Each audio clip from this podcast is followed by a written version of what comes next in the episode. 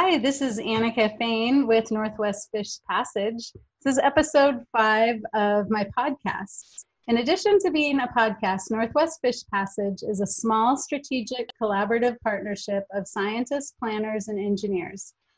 Today I am here with Emily from Skagit County Public Works. She is a habitat restoration specialist, and I'm so happy that she's here with me today. Hi, thanks for having me. So, how long have you been at Skagit County? I've been here for 13 years. Um, it was my first job right out of college, and here I have stayed. Wow, that's a that's great. So they must treat you pretty well then. They do. I yeah, I love my job. I feel really fortunate to um, get to work in the field and push paper. so, what motivated you to get involved in habitat restoration? Well, I always knew that I wanted to do field work. Um, I always knew I wanted to do something outside, and I have loved fish. And if you're going to work with fish in this area of the country, it's pretty much going to be salmon. Um, and so it just kind of naturally ended up this way, really. I took an internship with the county while I was an undergrad and um, was able to turn that into a full time position. And then they actually allowed me to go back to grad school uh, once that once that was finished, we really kind of grew the habitat restoration side of my job, which has been a lot of fun. So recently, there's been a big uh, culvert replacement that's been in the news on Maddox yeah. Creek, and I'd love to hear about um, what you your involvement there and how everything went. Sure.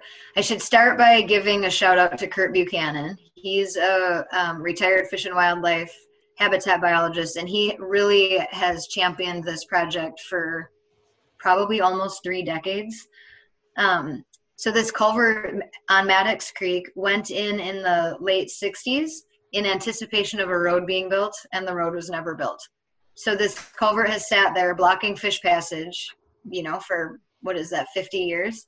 And the city actually got a grant to remove the culvert one time in the past and wasn't able to fulfill it. So this time around, uh, I actually authored the grant and we partnered with the city and took the took the culvert out and it was just completed about two weeks ago.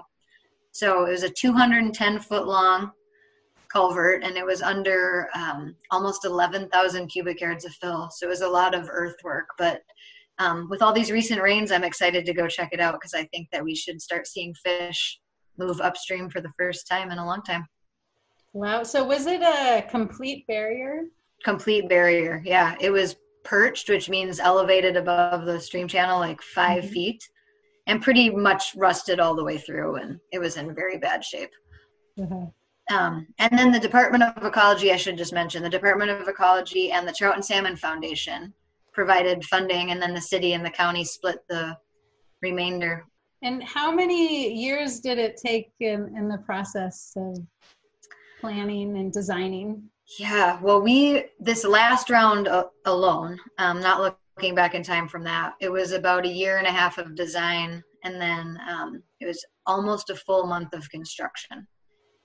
But like I mentioned, Kurt has been trying to get the culvert out for a while, and so there were some previous, you know, efforts that weren't successful both in just writing grants and in just construct construction. It was a hard location to get to prior to Anderson LaVenture being reconstructed and much larger. And so uh, you mentioned the city, and what about what were some of the other partners um, that you worked with? We that it was really just the city. We're hoping we were hoping to partner with skagit fisheries to help us replant but the it's a really steep site so it's not very conducive to volunteers. We worked with williamson construction uh, which was a great firm and um, an interesting thing about the site we had to have an archaeological monitor on site the whole time because there was nobody really knew where all this fill came from um, mm-hmm. So we worked with ERCI to do that, but no, uh, no other like project partners other than the city. Yeah, that's great. I look forward to going out there and seeing it sometime. Yeah, the city's working on a trail right now, and then um, starting in like October or November, we'll plant. So it'll look a lot better once we get some trees in the ground.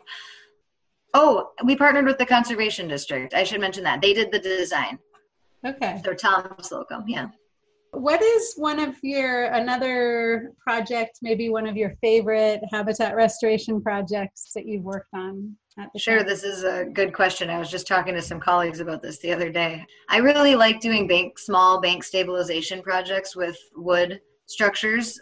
And so we've gotten to do quite a few of those. So I've worked with a bunch of private landowners and one landowner on Walker Creek in particular was probably one of my uh, one of my favorite. We got to work in three different areas and install you know structures to reduce bank stabilization. And we put a camera in while we were moving downstream and just you know all the juveniles came right away to the structure. So it was just it was fun to see and show people.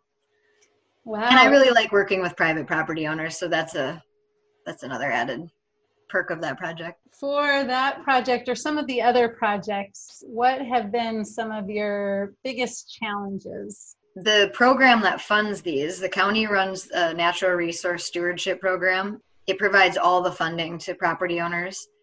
And so a lot of people will come in with bank erosion. And I th- think one of the biggest challenges is convincing them that just putting hard rock on the bank is not good for fish or mm-hmm. for, mm-hmm. um, you know, or for their property really, because usually it's um, detrimental in the long run. Yeah. And then speaking about fish passage specifically, um, I do the environmental permitting for the roads department with a colleague of mine. And one of the biggest challenges with that is uh, limited money. And it's really easy for the county to be more reactionary when things are degrading in structural form to focus on those culverts instead of just fish passage for the sake of fish passage. And we're getting a lot better in doing that. But it's been a challenge um, the whole time I've been here uh, of, you know, kind of pushing the county to be proactive. In terms of projects, what do you think one of your biggest successes is? I think uh, honestly, Maddox Creek is probably one of the biggest successes. That they've been trying for so long to get that culvert out, and it the city and the county were really able to come together and champion um, seeing that project through. So that's a really good success story for those two agencies, and just the fact that it was a a totally non-functioning culvert that wasn't needed for anything but was blocking you know two miles of habitat. It's a good it was a good feel good project.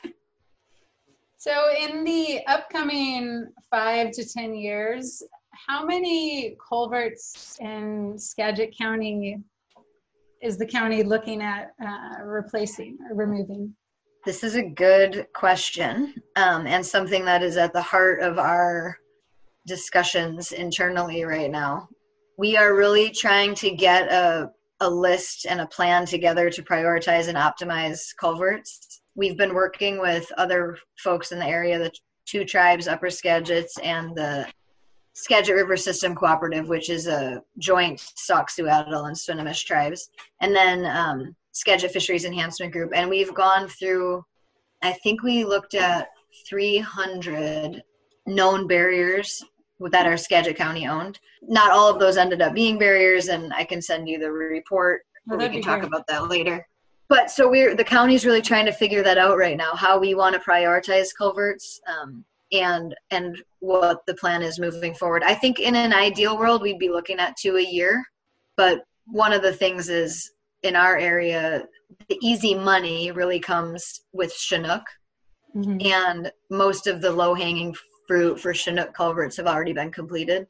So the ones that are out there that benefit Chinook are the more costly and or difficult to design um, projects. So it's all part of the discussion right now of how we really want to move forward and think about what culverts to get done.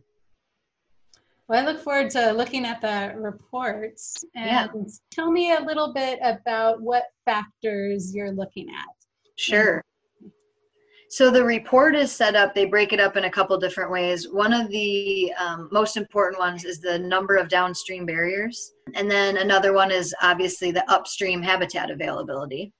And so one of the things we wanted to be really cautious of is some of the culverts that come out as being really high priority that have a lot of upstream habitat. Maybe they have five or seven downstream barriers. One of the things we're we're trying to wrap our head around that right now and how we want to approach that. The other thing that's interesting is that you can have a fish passage barrier in a variety of stages. So it can be a total barrier or it can be a, you know, 33% barrier or a 67% barrier. And so we're also trying to work in, you know, focusing on the total barriers first. So I think where we're going to land is culverts that are total barriers that have no barriers downstream seem like very obvious choices. And then those will be ranked based on upstream habitat availability. And then moving forward from there, we are also looking to our engineering department to give us feedback on lifespan of culverts. So if you know mm-hmm. some of these culverts that maybe are we'll say number 12 on this to be completed list, but they're at risk of failure sooner, then maybe that one should be bumped up. A lot to chat about. It's a, it's a big pie and you can cut it up a lot of ways. And so um, it's been fun to put our heads together and figure out what makes the most sense for Skagit to move forward. And then in, in terms of cost of uh, of replacement, is that one of the in the prioritization? Um, well, I've been advocating really hard not to include that at this stage because I think we should get the list of what the great culverts um, are down, and then we can beat them up for being hard to do or mm-hmm. expensive. But that, that will for sure we come into play. It's uh, right now the county funds all of our fish passage projects with grant funding, and we've mm-hmm. completed you know almost 50 since we started in the late 90s. But we we're our director right now, Dan Berentson, is trying to um, figure out a plan forward how to get the funding a little bit more secure so we can really start to hammer out a lot of projects. But I don't want that to take a really great project off the list now. so. Yeah, in uh, in terms of the the tribal uh, um, involvement, can you just tell me about who the the different tribes that are at the table for this? Sure. Yeah, so SRSC represents, um, which is the Skagit River System Cooperative, they represent the Sauk Suiattle and the Swinomish tribe, and then the Upper Skagit tribe. So those three tribes really have been at the table, and then the nonprofit Skagit Fisheries.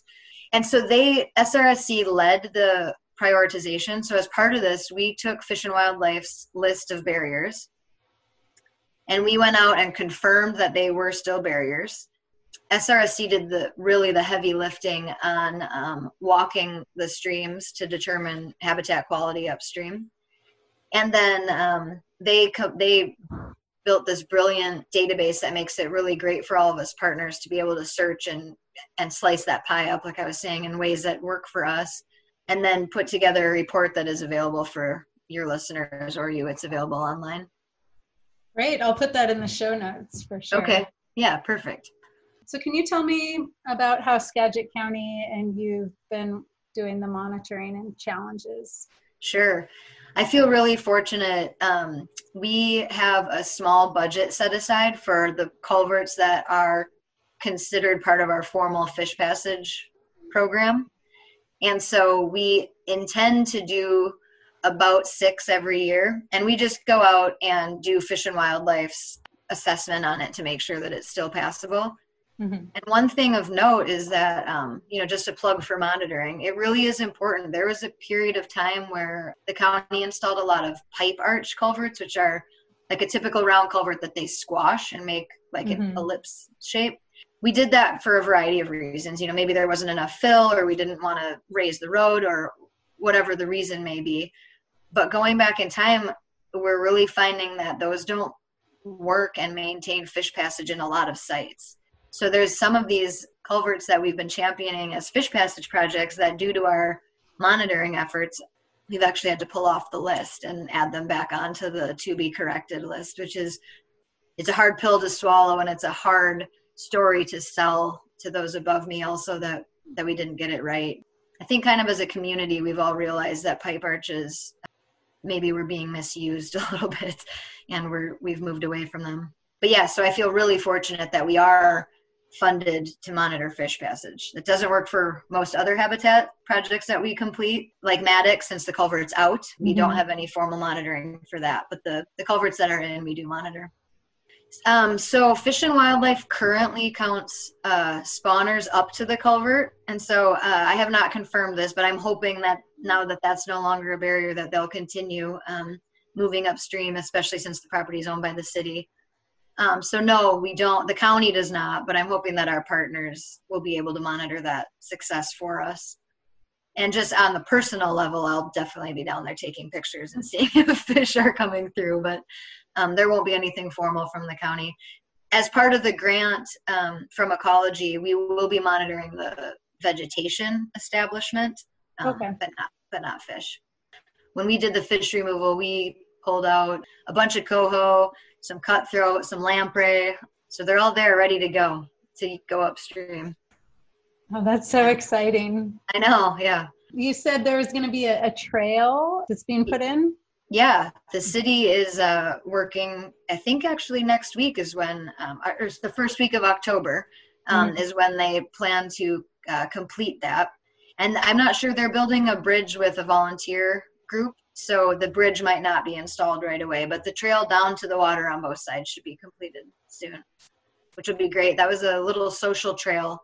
Um, it wasn't an established city trail, but it was definitely used by lots of folks. So it'll be good to get that back.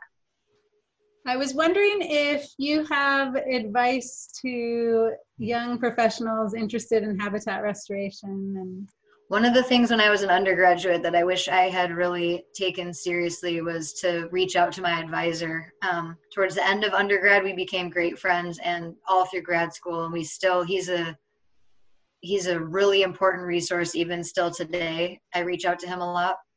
And then I think uh, there used to be like a green drinks before COVID mm-hmm. where folks would get together and network. I was always too chicken, and I wish, you know, when I was young, I would have gone and um, it's it just really is a great way to meet people in the community and see what's available out there and kind of target what way you want to go in your career especially if you're looking at being a consultant. Lots of my friends went that route and ended up just kind of following where the job took them instead of really knowing where they wanted to end up. And i'm lucky and ended up where i wanted to but i think just not being shy and getting out there would be the advice i have. And if there's any chance you can take any classes or uh, credits on permitting, anything you can learn to help yourself in that world will make you marketable, I would say.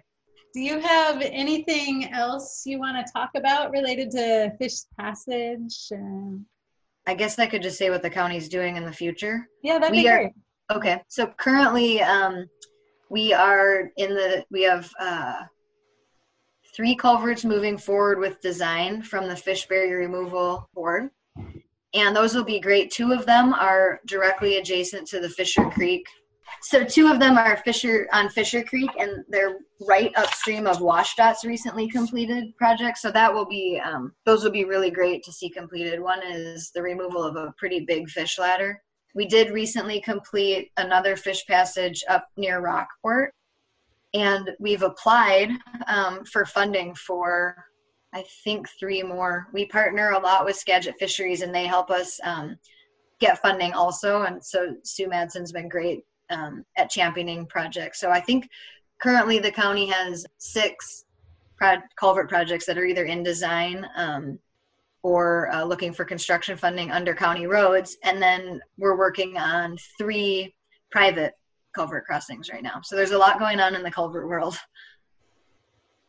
That's great. So yeah. the the private crossings, where's the funding coming from for those? Great, that's a good question. The Drainage Utility Fund is a fund that all homeowners in the county pay into, and it's meant to assist um, assist folks with drainage issues. And culverts are, you know, as a fish biologist, they're one I always try to champion because they also cause a lot of flood issues for folks if they're not functioning. So in two of these cases, it's really a flood project that's going to have a great fish benefit. And then one's just a standalone fish project but the drainage utility can fund all those so it's no cost to the landowner which is a really nice program to have. The landowners have, are interested right now what how should they get in touch with uh, with the county about? Sure if you yeah if you are an interested landowner that you want to talk about fish passage mm-hmm. you should definitely call me I can my, my phone number is 360-416-1449. There's a lot of different ways we can get projects projects funded for private people. Well, thank you for joining me. Thanks for having me. Yeah, this was fun. I would like to end by expressing my deepest respect and gratitude to the many indigenous peoples and tribal nations in the Salish Sea region for their enduring care and protection of our shared lands and waterways. If you enjoyed this podcast, please write a review and tell a friend. Thank you so much for listening. Have a great day.